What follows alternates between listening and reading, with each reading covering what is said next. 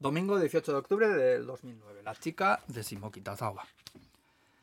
El día que compré la cámara de fotos grande, decidí dar una vuelta por Shimokitazawa porque por aquel entonces la energía y la ilusión con la que cogía los fines de semana todavía no entendían de obligaciones y rutinas. Eran otros tiempos. A veces pienso que mejores, ¿eh? aunque no los cambiaría por los de ahora, de patadas de karate y bailes de Yosakoi, cuyo sudor tiene a menudo más que ver con el corazón que la propia sangre.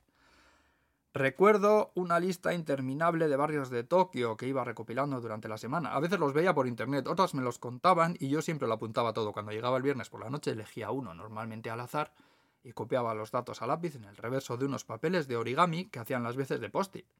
Líneas y estaciones de tren, horarios, tiendas. Nunca pude hacer nada más que la grulla con ellos, pero supe darles un buen uso porque al fin y al cabo componían las figuras de mis fines de semana. Las pupilas, sabe, las pupilas saben que el escenario es el mismo y el personaje principal sigue siendo el que sale en mis espejos, pero es claro que la función parece haber cambiado de acto y no al lugar volver atrás porque aquello ya se representó con éxito. Hoy los sábados son de karate y los domingos de yosakoi, aunque siempre haya entre actos en papel de origami y esperanzas con agujetas. Había mucho de arrepentimiento aquel día, ¿eh? Y los venideros, por haberme comprado una cámara que necesitaba de mucho más que un bolsillo para acompañarme, y supe entonces que el dineral que me había costado iba a costar ser amortizado entre tantos botones y ruedas.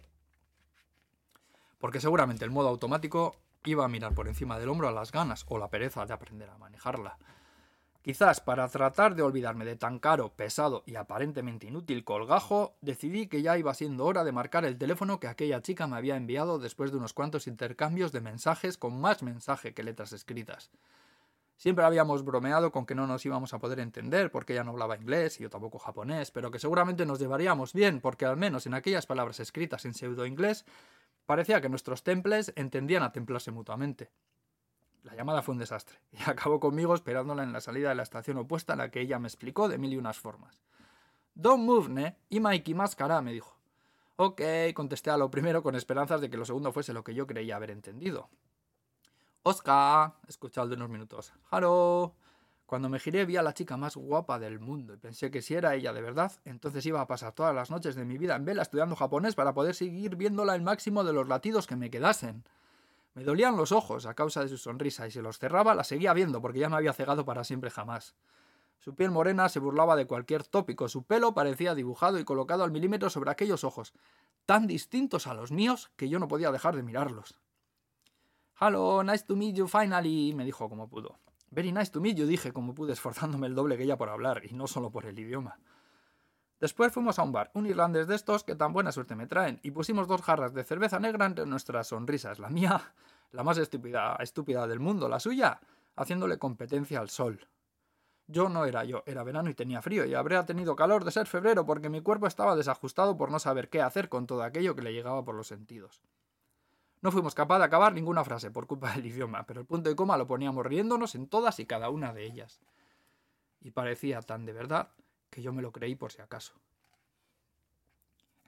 Quedamos algunas veces más después de aquella y yo siempre llevaba la cara de tonto puesta desde casa, hasta que aquella mañana de domingo en el parque de Yoyogi dijo que quería hablar conmigo.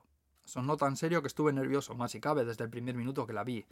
Bajo el cotilleo omnipresente del sol paseamos durante largo rato hasta que nuestras piernas acabaron tomándose una tregua consentida en un banco. Allí me cogió de la mano derecha con su mano izquierda y puso la otra encima. Todo el calor del mundo se fue allí, a esos cinco dedos que daban envidia de la mala al resto del cuerpo. Deseé ser tan pequeño como mi mano y poder recostarme en una y taparme con la otra para dormir allí acurrucado para siempre.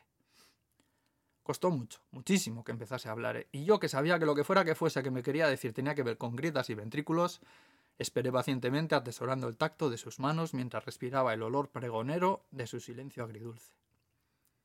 Hace tiempo que te quiero decir algo. Su inglés o no perfecto, se notaba que se lo había preparado. Y es que tienes que saber.